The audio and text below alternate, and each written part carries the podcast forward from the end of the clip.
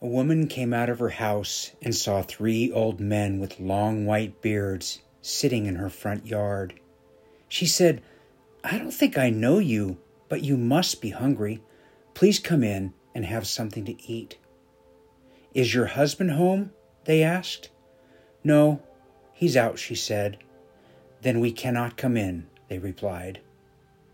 In the evening, when her husband came home, she told him what had happened. Go, tell them I am home, and invite them in. The woman went out and invited them in.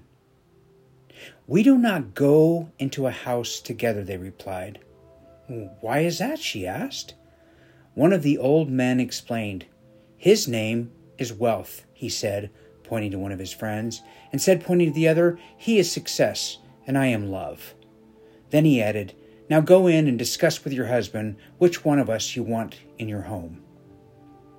Well, the woman went in and told her husband what was said. Her husband was overjoyed. How nice, he said. Then let us invite wealth. Let him come in and fill our home with wealth. His wife disagreed. My dear, why don't we invite success? Their daughter in law joined in with her own suggestion. Would it not be better to invite love? Our home would then be filled with love. Her in laws agreed. The woman went out and asked the three old men, Which of you is love? Please come in and be our guest. Love got up and started walking towards the house. The other two also got up and followed him. Surprised, the lady asked Wealth and Success, I only invited Love. Why are you coming in? The old men replied together, If you had invited Wealth or Success, the other two of us would have stayed out. But since you invited Love, wherever he goes, we go with him. Wherever there is love, there is also success and wealth.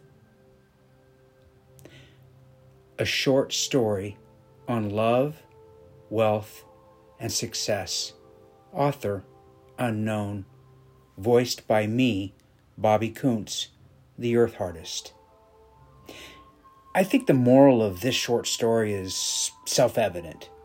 However, if ever faced with the decision about who you want to invite into your home, remember wherever love goes, wealth and success won't be far behind.